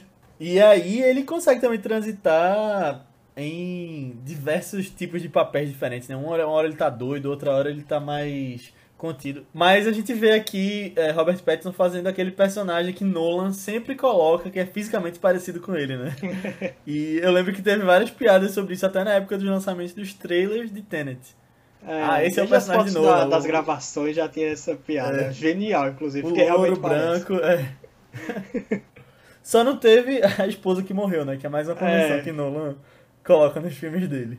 Isso aí ninguém lembra, né? Quando vai, quando vai falar de Tenet. Mas pra criticar, todo mundo sabe. Olha aí. É. Mas tem uma história engraçada até dessa questão dele sendo Batman no próximo filme. É que durante a produção de Tenet, ele mentiu, dizendo que tinha uma emergência familiar no dia, alguém tinha ficado doente. Querendo e aí ele foi fugir. fazer o teste de elenco do Batman. aí Nolan só mandou um. Tu não tá indo fazer o Batman, não, né? Aí ele depois entendeu essa falta dele. É, e, e foi, foi até legal, porque Nolan já tem uma história com Batman. Então eles puderam É. ah, ter um, um diálogo. me ajuda aqui, isso. me ajuda aqui a- É. o papel. É. E esse Batman vai ser massa. Eu tô botando Ah, fé. Também, também boto botando. fé. E o personagem dele 2022. do Tenet, é, eu acho que é o mais fácil de ser o queridinho da- das pessoas. Que ele tem um, um sarcasmo natural no jeito que ele fala, que dá um, um, um charme a mais pro, pro personagem. Uhum. Que E ele faz um sotaque diferente, né? é, É, não sei se é o, normal, se é o né? sotaque natural dele, que eu não sei dizer, mas eu gostei. Eu dei uma característica a mais pro, pro personagem. Uhum. Uhum. Não, eu gostei que ele, ele, tipo, a gente no filme tá tão perdido quanto o protagonista. E ele é o que parece que tá entendendo as engrenagens rodando tudo ali, sabe? Eu acho que cria também esse negócio, tipo, ó, ele é o cara legal do filme. E ele ainda é, É. o que se sacrifica no final, né? Ainda tem, tipo, a emoção ali. É muito bonitinha a cena deles dois no final, que ele ficou o filme inteiro, sabe, sabendo que aquele é o, o grande amigo dele de anos Sim. atrás, mas tipo, ele não te conhece, sabe? Então você fica com Ele aquele. sabia que ele não tomava conflito. coca, né, naquela cena, É. no início. É, é emocionante a despedida deles, não vou dizer que não é, é, É. bonita, até por- pelo que ela significa, que ele vai pra morte ali. E ele sabe disso. Então, não tem como não sentir empatia sobre, pelaquela Aham. situação. É. Foi bem feito isso. É. É, ô Marcos, tu já viu Doctor Who? Não, não cheguei a ver. É Eu sei é que bem Matheus grande, né, também inclusive. não viram. É. mas, mas tem uma personagem que, pra quem tá ouvindo e já assistiu Doctor Who, vocês vão lembrar, de River Song. Que é uma personagem que ela aparece na quarta temporada da versão nova, né, a partir de 2005. E ela é a esposa do doutor. E eles têm uma história bem parecida com essa de Neil e do protagonista, porque ela aparece na primeira cena da série que a gente acompanha o doutor. A primeira vez que ele vê ela é a última que ela vê ele. Nossa. E aí acontece uma coisa lá com ela, mas aí você vai vendo em vários momentos diferentes ela aparecendo. E aí na última vez que ela aparece na série, é a... na última vez para o doutor, é a, a primeira vez para ela. É muito legal também, mas É, isso é longo legal de várias temporadas. É, Aí é. eu fiz essa conexão quando eu vi em Tenet também. Ah, interessante. É, não sei se Nolan é fã de Doctor Who. Acho que poderia ser. É inglês Tom é também. Bem, é bem britânico também, né? É. Bem característico da Inglaterra. É, provavelmente Aí ele pode ser. ter crescido É. assistindo. Mas tem uma cena específica que eu queria trazer uma curiosidade pra vocês. Na verdade, eu não percebi ela de primeira, mas nosso amigo que tá no grupo do Telegram do Vice, que na verdade nem fala tanto, mas ele tá por lá, é aqui de Recife também, o Leonardo Galiza. Ele segue a página Christopher Nolan Brasil e eu vi um comentário dele num negócio teu que apontou uma curiosidade interessante. Já sei pra qual quem é. viu Following. qual é. Boa. o primeiro filme de Nolan, é... o ator principal de Following, o Jeremy Talbot, ele está nesse filme. É. É, ele não teve muitos papéis depois, mas ele acaba fazendo também uma ponta em Batman Begins, como um dos operadores do metrô de Gotham. E aqui ele faz o maître do restaurante em que o protagonista conversa com Michael Caine. É, eu não tinha percebido. Eu, eu, eu percebi por causa do, do Leonardo. Não, não. É Leonardo, não é o nome dele? É, Leonardo É, também, então, o obrigado, porque eu não tinha percebido. Isso é mesmo. Achei genial Foi. isso. Até por, pra Eu também. não é, lembrar das raízes dele. Porque Os amigos, quando, ele é não verdade. tinha, quando ele não tinha nada, ele tinha esse ator. Então, tá, agora que você tem tudo, vamos, vamos lembrar de quem tava com você desde o começo, né? É verdade, coloca uns papéis aí. E esse ator ele continuou sendo ator né, em alguns papéis pequenos, mas o Cobb de, de Following ele virou arquiteto. Só uma curiosidade sobre Following aqui. É. E aí ele não vai, ele não tem como trazer. Ele fez mas o, achei ele, legal também. ele fez os primeiros curtas de Nolan também. Uhum. Um, ou é, Dodo um Bug, ou né? dois não não estão acessíveis pra gente, mas um chama Dodo Bug, tá no YouTube pra quem quiser ver. É um curta-metragem de 3 minutos, eu acho, nem tem falas. É bem interessante. Vou, sugiro vocês verem. Quem não conhece, que tá ouvindo a gente, vão, vão procurar. Chama Bug. Tá no YouTube. Que é com o mesmo o mesmo Jeremy Talbot que faz o personagem. E nesse curta do Bug, você tem uma questão também muito presente dos filmes de Nolan, né? Que é aquela tensão de tipo uma caça, tem É. alguém atrás de você E tá a- sempre sendo E a perseguido. questão do paradoxo também. Plot twist. Spoilers é, aí. exatamente. é muito legal. Muito legal mesmo. Eu queria muito ver os outros dois. Eu Também eu queria. já procurei, Sempre tive essa curiosidade. É. Quem sabe o Christopher Nolan Brasil aí não traz em algum momento. Tem uma coisa que eu queria falar, que era pra deixar claro, não, só pra elogiar a trilha sonora, que eu adoro. Não sei Ah, se vocês sim. sentiram falta do, do Hans Zimmer, mas acho que todo mundo torceu o nariz quando é, não vai ter, não vai ter o Hans. Mas eu queria elogiar aqui, ó. Então, tá de parabéns, Ludwig, que gostei muito da sua trilha. Se você tiver ouvindo a gente, Ficou muito legal, ficou muito boa. E assim, é um cara que a gente, a gente já tinha comentado aqui um pouco, porque ele tá na trilha de Pantera Negra. É, tem outro Nossa, filme também que ele, a gente falou, eu acho, dele. tá em Creed, Mandalorian. É, Mandalorian. The Mandalorian, que a gente comentou tá em um Venom também, mas esse a gente finge que não existe. Apaga. É, mas assim, eu não posso nem, nem reclamar de Hans porque ele tá lá em Duna, né? É, e assim, então- é, eu tô com alta expectativa Não, sobre Hans Duna. É. É. Aí Eu assim, não, eu não tá sei até desculpado. onde, até onde essa história de é, Hans estava ocupado pra fazer Tenet, não sei. Eu nunca entendi muito bem, porque mesmo depois de, é, de Tenet, do anúncio de Tenet, ele entrou pra uns dois projetos, entrou pra Bob Esponja, entrou pra Top Gun, entrou pra Mulher, não, Mulher Maravilha acho que foi antes. Então, sabe, será que foi falta de tempo mesmo? Será que se houve treta no- nos bastidores? Reflitam. Nunca sabe. Reflita. Ué, Acho que saberemos no próximo. Se, se Hans tiver, então tá de boa. Se É, não se tiver, falar assim, não, vai já- fazer Duna 2, aí já sabe, né? Mas eu gosto muito. Eu não sei, eu também não sei é, até que ponto, é uma coisa que eu sempre penso. Até que ponto é, Pantera Negra foi influência pra Nolan. Porque eu lembro que na época de, do, do Oscar, logo quando Pantera Negra estreou, é, Nolan ele já cantou a bola assim que é, seria o primeiro filme de super-herói a ser indicado a melhor filme. E, geralmente, e realmente foi. Tem um- ele parece ter, ter curtido ali o, a pegada de- do Pantera, então e logo depois ele teve o primeiro protagonista negro, né, que da carreira dele. E Uhum. quando a vaga de compositor vagou, ele foi logo pro cara de, de Pantera Negra. Então, é, a- a- eu acho que mesmo teve sim algum, algum nível de influência é, nele, na, na, como ele escolhe a equipe e etc. É, assim, e o, o cara, o cara é, é assim, um dos nomes mais fortes hoje na, na indústria, tanto do cinema como a gente viu também. Acho que ele ganhou um Emmy, não foi, Aninha? Se eu não me engano, é pro The Mandalorian. Ganhou, ganhou. Ah, É, e, e fora isso também, pô, ele, ele tá com os maiores músicos de, da, assim, da, se você pegar assim, nos Estados Unidos, né, de, de banda, de rapper, de tudo, ele tá participando dos álbuns. Inclusive, nós já falamos, foi ah, o primeiro filme de Nolan que tem uma música original. Que Sim. justamente The Plan, do Travis Scott.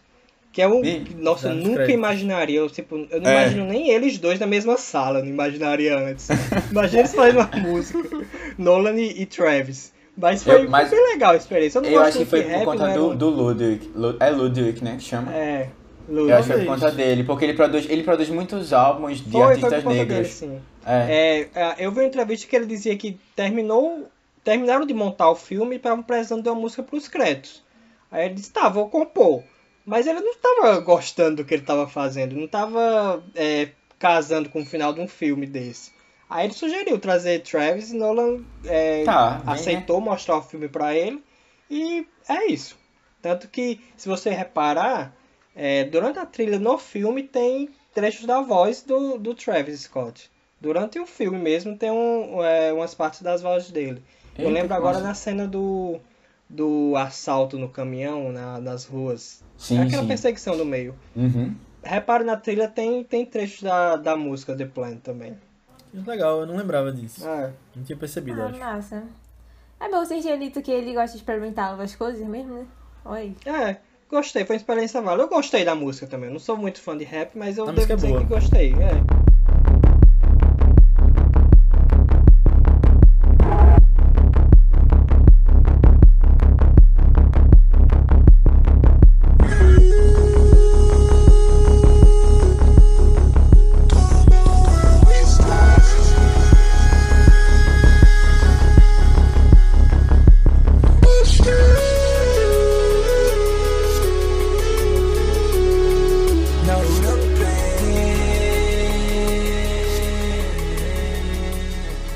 vamos seguindo aqui para as categorias do Oscar que a gente acha que Tenet pode entrar. É, já começando aqui com a melhor canção original, que Marcos trouxe essa questão do Travis Scott. É a música dos créditos. E é uma música que tá ali elegível, mas não sei se ganha, não sei se vai ser. é, eu acho que ela pode ser indicada porque tá se tendo campanha com relação a isso, né? Nolan não costumava trabalhar com músicas originais assim, em filmes dele. Normalmente era só trilha instrumental, mas eu acho que pode abrir um precedente aí pra chegar. Eu acho que seria uma boa, até porque eu não sei, eu acho que a academia não tem muito histórico de rap, hip hop, eu não sei como tá é, o histórico deles com isso, mas até seria uma boa porque, uma boa porque Travis Scott é um cara muito popular hoje em dia. É. A academia tá precisando de audiência, digamos, vamos dizer assim. Justo. Então seria um jeito de É. trazer é, audiência. Mas De eu rap devo- eu lembro só de Eminem ganhando é Eminem. o Oscar. Mas eu devo dizer que eu não tô esperando que seja indicada não, viu? Eu acho que é, eu acho que a concorrência está muito grande pelo que eu tô vendo e isso vale também para outras categorias principais. Eu acho que a Warner vai focar em categoria técnica mesmo e vai ficar por isso. Eu concordo também com relação a isso. É, eu acho que música, na verdade, eu acho que quem vai ganhar a melhor canção original é a música de Uma Noite em Miami. E tem outros que podem ir aparecendo e tal, mas eu não sei. Até porque Tennessee não tem recebido muita relevância em campanha, né? Pelo que a gente É. tem visto. Também não, não entendi muito, muito bem por essa atitude. Se é algum tipo de boicote da Warner, ficou pistola. É, olha aí, pelos que ficou- ele é. falou. Treta, treta. Não entendi. Até Mulher Maravilha, que foi bem mais criticado que Tenet, tá ganhando campanha, tá É. enviando é, screener pros críticos. E Tenet, poxa, como assim? Cortaram laço de vez. É. Uma que, na minha opinião, ele vai chegar como indicado. Não sei se ganha também, porque tem concorrente de peso. É a melhor trilha sonora. Como a gente falou, Ludwig Göransson tá sensacional. Ele já ganhou Oscar também por Pantera Negra. Ele tem se mostrado cada vez mais competente. Ele faz um trabalho aqui primoroso, colocando os detalhes de trás pra frente, fazendo umas coisas que fazem sentido na trama com essa coisa do palíndromo. E eu acho que ele merece ser indicado. Mas na hora de ganhar, eu acho que um concorrente de peso que vai vir é Soul. Porque tem toda a Isso. questão do jazz, com aquela coisa do, do pós-vida. E ele vai. Eu acho que ele vai ser indicado, é um dos, uma das grandes trilhas desse ano. Mas vai ter uma concorrência aí. É, eu também acho que vai ser indicado, acho provável ser indicado, porque até por causa dos prêmios é, menores que está tendo agora, prêmio dos críticos, prêmios mais independentes que estão, sempre tá lá, sempre a trilha tá presente. Em todas as categorias, acho que a unanimidade de, de Tenet já tá é, a trilha lá presente. Então eu acho, acho provável sim que seja indicado, assim como fotografia, por exemplo, que sempre sempre tá pintando por aí. Uhum. E eu acho que vai ser indicado também. Ganhar, eu não, não posso dizer. Mas entre os indicados, eu acho provável sim. É, a fotografia desse filme é muito bonita mesmo. É, Quando é você vê muito aquelas bonito. cenas do, da água, paisagem, né? Eu acho que ele, ele tem É. boas chances também de entrar. Eu não sei se, se ganhar, porque você tem um filme como Nomadland também, É, despontando também com relação à fotografia, e Mank também, que teve uma fotografia muito bonita. é, em preto e branco já chama atenção, né? Porque tem todo É, um é trabalho já diferente tá para se fazer. E É. outro tem, tem também a questão do som, que gerou tanta Isso. polêmica é, A gente sobre acabou nem falando da polêmica do som. é, a polêmica do, do som. Será que esse, esse som tá muito ruim mesmo? Porque as pessoas não estão conseguindo entender, mas isso é uma coisa que tá presente há Ou ele tanto tá muito tempo. bom. há tanto tempo nas, nos filmes de Nolan. Eu lembro que de, um- de uma treta que teve Bane. sobre o Bane. É, que teve que. Tiveram que claramente dublar ele. redublaram as, É. as falas dele. E eu lembro de Interestelar, reclamaram muito também de não estarem conseguindo ouvir os diálogos por causa dos sons. Mas tanto. Mas Interestelar foi indicado a, a mixagem de som. Dunkirk foi indicado. Eu não. Eu, po- po- a- apesar das críticas, eu não me surpreenderia se Tenet pintasse no, no melhor som, agora que é uma categoria só. Aham, eu também não.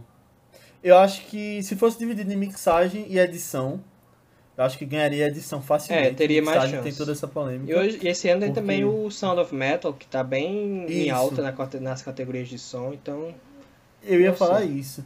Que agora tá mais difícil, principalmente por causa dessa competição e por causa das pessoas reclamando, né? Então talvez É. tenha um, É. um- Talvez tenha um problema que tem impacto nisso. Mas é, é justamente a questão da mixagem, né? Que as pessoas não estavam ouvindo direito, precisava de legendas, É. muitas vezes. E é justamente o que é o melhor de O Som do Silêncio. Uhum. O filme é só isso. O filme tá no, tá no título do filme, som. Então.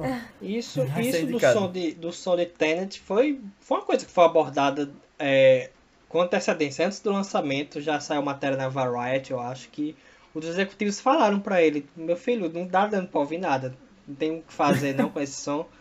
E ele dizia que não, era uma opção artística mesmo, é isso aí. Eu lembro que na época do Bane ele dizia que não, não importa se você não entende tudo que ele diz, importa que você entender o contexto. Se você entender o contexto, tá bom. Você não precisa entender cada, todas as palavras que ele diz.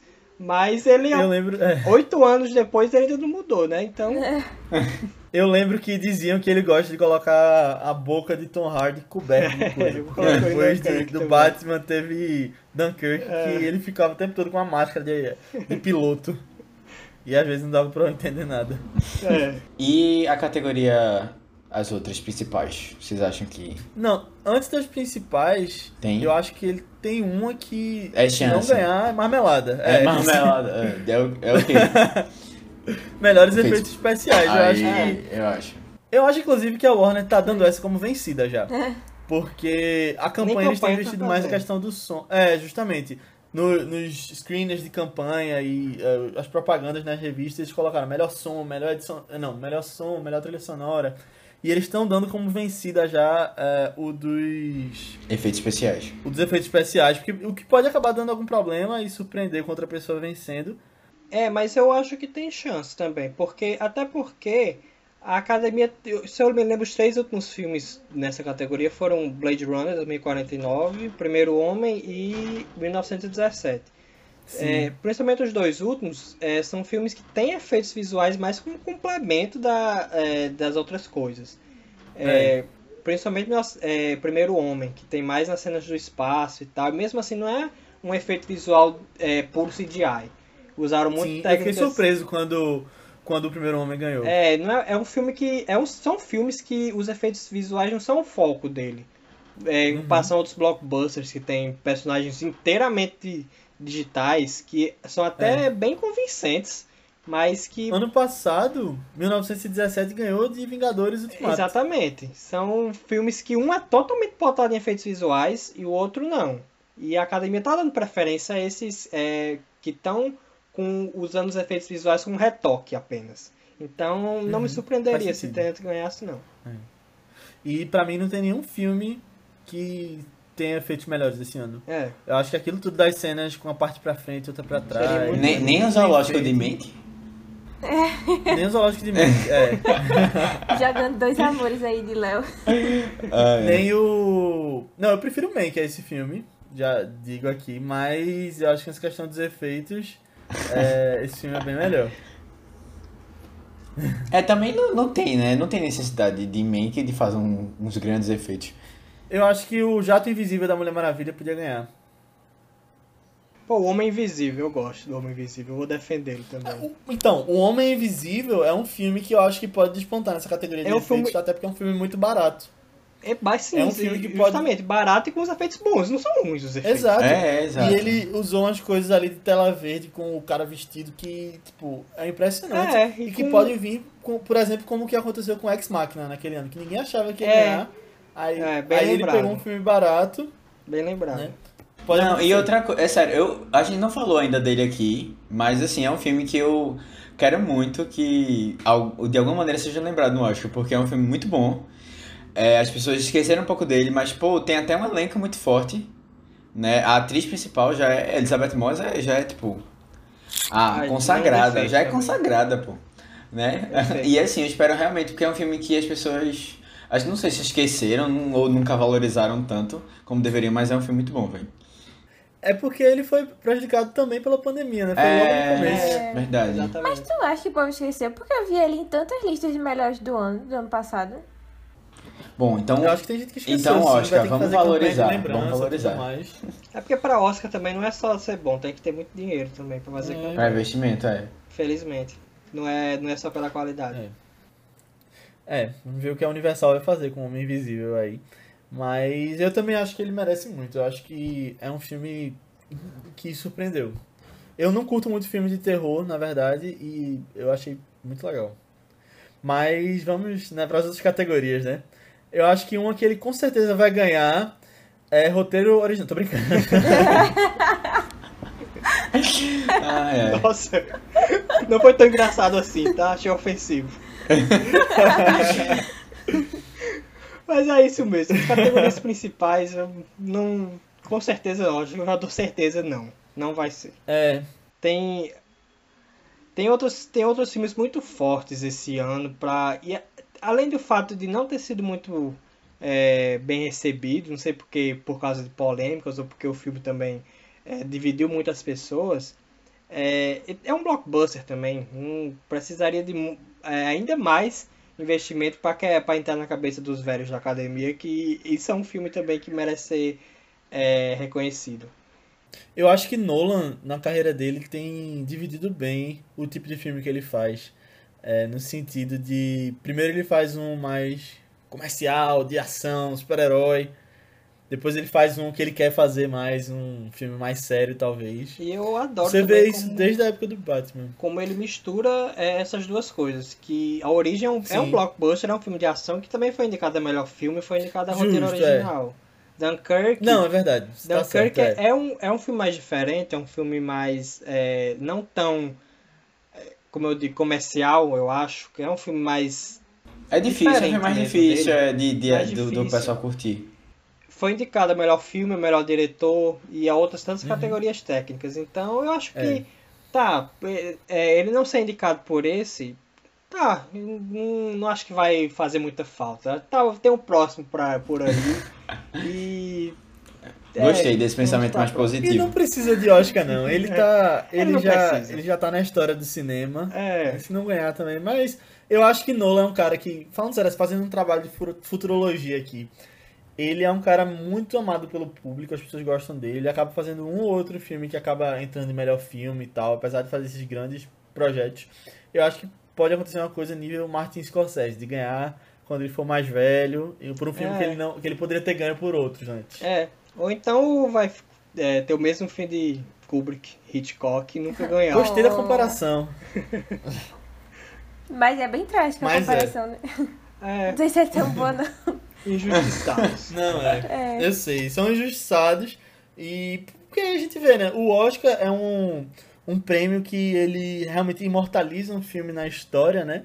Mas tem muitos que. muitos é, realizadores que acabam ficando acima, né? Que não precisaram disso pra ficar imortalizados. É, Mas eu acho que é importante você ter essas premiações porque ele coloca justamente na história, né? Ele dá essa essa marca pra esses filmes que poderiam ficar esquecidos, mas no final das contas o impacto que um filme desse eh, tem, ele pode ser muito maior do que um Oscar. Co- Como foi Bacurau, por exemplo. Bacurau, muitas pessoas estão falando de Oscar, não vai ter Oscar, mas Bacurau chegou em muita gente que nunca tinha ido pra cinema. Ele teve, eh, ele teve uma empolgação em volta dele muito maior do que se ele tivesse sido lançado em 2020, numa pandemia, e tivesse corrido ao Oscar, por exemplo. É. Você tem essas, essas histórias assim. E Oscar É. também não, nunca. é, não sei, eu não gosto de usar muito como sinônimo de qualidade. Tem muitos filmes que é, ganham e que Pois caem é. por aí no esquecimento. O artista, por exemplo. O que é o artista? Quem, quem que assistiu isso? E- então, o- no ano que, que a Origem foi indicado, Nolan não foi indicado para melhor diretor, e quem ganhou foi um, foi um certo. É, Um certo diretor de Cats. Tom Hooper, que, que presenteou o mundo com Cats há dois anos atrás. Então, sabe?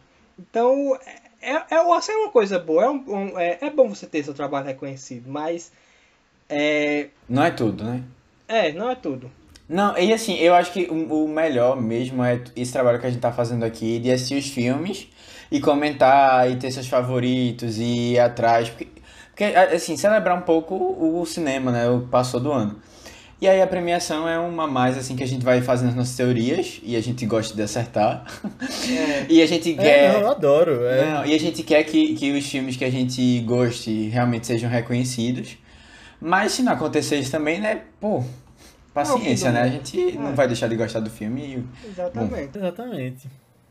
Eu acho assim, pra mim a direção de Nolan nesse filme é excepcional. Eu acho que ele n- com Muito certeza boa. não vai entrar em melhor diretor, mas assim, tudo que ele consegue fazer com a questão das cenas de trás pra frente, eu acho que é é uma coisa única ali que Muito ele bom. faz, que é uma coisa dele também de trazer aquela aquele perfeccionismo.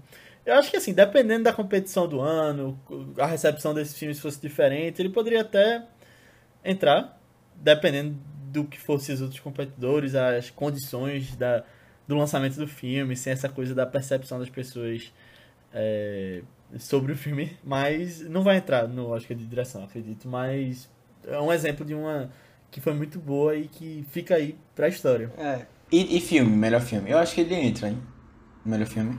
Acho. eu Tá acho que difícil. não. também. Não. Não, entra não. É. Eu, eu- ah, eu tô pensando, talvez. Não sei, não sei. Assim, Matheus, falando sério, eu, eu sempre tenho um blockbuster, né? Entrando É, é, é o único filme, o filme que salvou o cinema. Ele deveria ter a vaga lá, eu acho. Eu vou te dizer que eu não acho impossível. Eu acho muito difícil. Eu não, não vejo ele sendo ele nas, nas conversas de melhor filme. Mas sempre tem surpresas, né? Eu acho que pode ser que aconteça. Até justamente por isso ter sido o filme que levou as pessoas pro cinema. A gente não sabe o que as pessoas da academia estão achando do Exatamente, filme é uma coisa ano. que eu tenho muita curiosidade de saber como essa história toda foi vista lá, lá De dentro, É, né? tipo, Porque a gente viu os críticos, mas assim, as pessoas que assistiram Tenet foi divisível, mas muita gente gostou. É, E a academia tá muito mais parecida com o que as pessoas veem, porque são pessoas diversas lá dentro. E é um filme que trouxe todo esse falatório sobre. É, Meio por mais que ele não quisesse a salvação dos cinemas, que as pessoas tinham que voltar, talvez. é, não que tinham que voltar imediatamente, mas que as pessoas olhassem para a questão dos exibidores. Talvez você pode ter uma academia que olhe para isso com bons olhos. e como eu disse, Não eles estão saber. eles estão precisando de audiência, eles têm que ter um filme popular. É.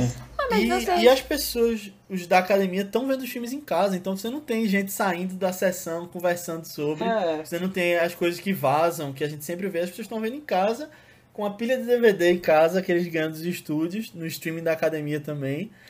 A gente não sabe. É uma. Vai, ser, vai, ser, vai ter algumas surpresas nesse Oscar, também acho.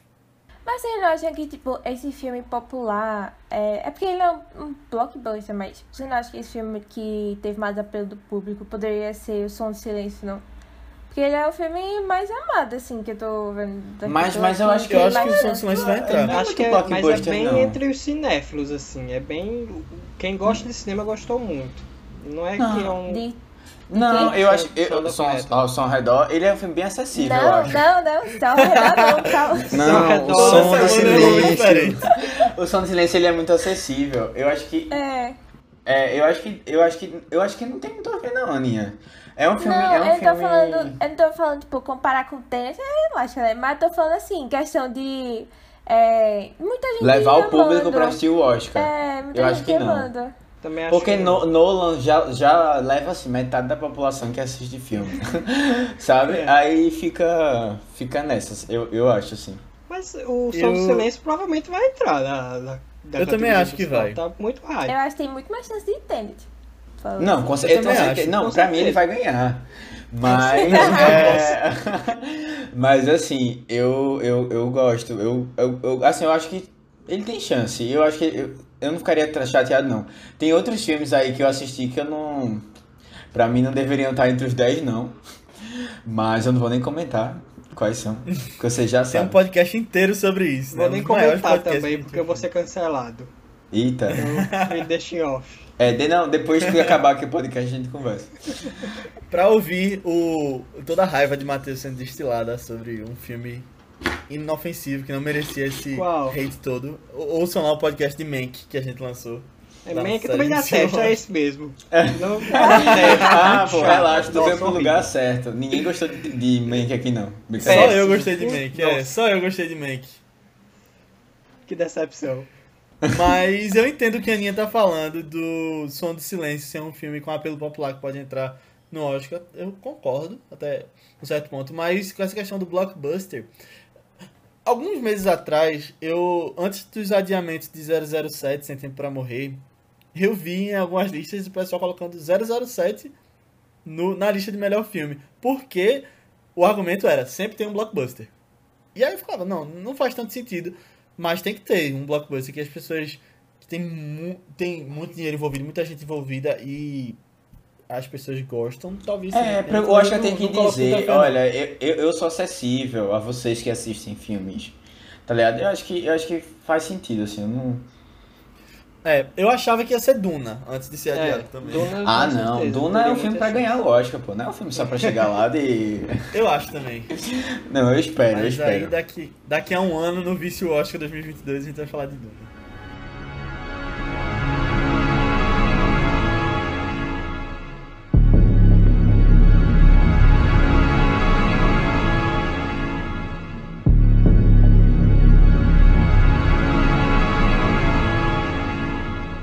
É isso, pessoal. Chegamos ao final dessa nossa discussão super legal sobre Tenet. Espero que vocês tenham gostado. Se você gostou, manda pra alguém que você acha que vai gostar, alguém que curte Tenet, alguém que é fã de Nolan, alguém que já voltou no tempo. Manda pra ele e você pode mandar comentários pra gente também sobre o podcast, sugestões de próximos filmes, até feedbacks também, comentários sobre o filme. Você pode falar com a gente no nosso grupo do Telegram, só entrar. Eu convido até Marcos pra entrar também, que ele não tá lá ainda. É só procurar por ViceBR no Telegram. E você pode falar com a gente nas redes sociais do Vice, que são ViceBR, tanto no Twitter quanto no Instagram. No nosso YouTube também, que é só pesquisar por Vice. E você pode falar com a gente nas nossas redes pessoais, que são Matheus Coiatu, É Matheus com TH, BCFT3, tanto no Twitter como no Instagram. Aninha. No Instagram eu tô como underline Guimarães e no Twitter Marvelous MS Ana. Isso, eu tô com Léo A. Albuquerque, tanto no Twitter quanto no Instagram. Mais uma vez eu quero agradecer a Marcos por ter vindo aqui, foi muito legal, trouxe, agregou diversas, diversos comentários sobre Nolan, sobre o filme e fala pro pessoal onde eles podem te encontrar mais uma vez. Bom, é, primeiro, muito obrigado de novo pelo convite. Foi muito legal estar aqui debatendo com vocês sobre esse filme, que eu gostei muito, alguns não gostaram tanto, mas é assim que se cria um debate, né? É, a página Christopher Nolan Brasil no Twitter, arroba Nolan Brasil, se você gosta, se você curte o Nolan, pode ir lá, se você gostar pode dar um, um follow, vai ser muito bem-vindo. E as minhas redes pessoais é Marcos VS Nunes, é, tudo junto em todo lugar você me acha com esse, com esse user. Então é isso. Muito obrigado, galera. Boa. Tem um monte de filme de Nolan aí que a gente ainda não comentou aqui no podcast que o Marco já tá convidado aí para o futuro. É, e qualquer coisa também que, que quiser precisar da gente, tamo aí. É isso, valeu, gente. Obrigado. Boa. Mas antes da gente ir, quem vai falar sobre o filme que a gente vai falar na segunda agora é a Aninha. É, o filme da próxima segunda é um filme que eu gostei bastante, bastante mesmo. Fala sobre um casal que aparentemente parece ser perfeito, mas daí é muito só de aparências mesmo. E aí a gente descobre que é, a mulher, na verdade, não está muito satisfeita com a relação deles. E aí tem um momento que ela é, fala pro marido que ela tem desejos e sonhos com outras pessoas também. E aí o cara fica muito consternado. Então, meu Deus do céu, não é possível que aí ele fica vagando na noite por um tempinho. E aí se envolve em alguns problemas. Muitos problemas, na verdade. É, o filme se chama De Olhos Bem Fechados. Primeira vez que a gente vai estar trazendo Kubrick aqui. E foi uma discussão muito legal. Espero que vocês curtam muito ela também. Isso, e olha que massa, a gente falou de Nolan e vai falar de Kubrick logo em seguida. Léo, para de passar isso. Olha aí. Não é assim, não. Vamos com calma, vamos com calma, vamos com calma. e qual é o filme que a gente vai falar na semana que vem, no próximo Vice Oscar? Então, é, a gente vai comentar de um filme que tem tudo para ser um dos queridinhos aí do, do pessoal, que conta a história de um casal, é, um cineasta e uma atriz que vão passar uma noite basicamente no ADR. É, Malcolm e Marie, a gente vai ver o filme é, da Zendaya. Tá todo mundo querendo saber o que é que vai acontecer, se ela vai ser a indicada favorita do Oscar. É, vamos ver, vamos ver. É, semana que vem a gente tá conversando sobre ele. E olha mais uma coincidência. Zendaya É. and John David Temos Washington. John David Washington no filme de hoje e no filme da semana que vem. Olha aí. É, e os dois filmes, é, não tem isso, né? Mas os dois próxima semana falam sobre casais com problemas também. Exato. Tudo conectado aqui, mano. Tudo conectado. Você pensa que é coincidência, mas foi tudo pensado, gente. então é isso, pessoal. Muito obrigado por terem ouvido mais uma vez e até semana que vem. Tchau. Tchau, tchau, tchau, gente. tchau. Tchau, valeu.